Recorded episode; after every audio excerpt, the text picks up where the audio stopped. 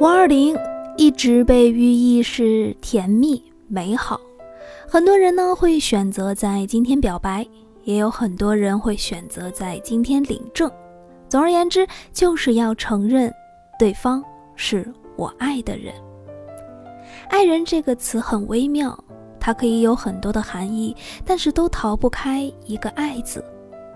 爱人是从朋友到挚友，到爱人，到亲人的一个过程。他会是你生命里很重要的一部分，也会是陪伴着你走完后半生的一个人。所以，经常会有人说，其实含有特殊含义的“我爱你”这三个字，是不要轻易说的，因为这个词很尊贵，要对能够承担住这三个字重量的人说，才能显到它的重要性。那么。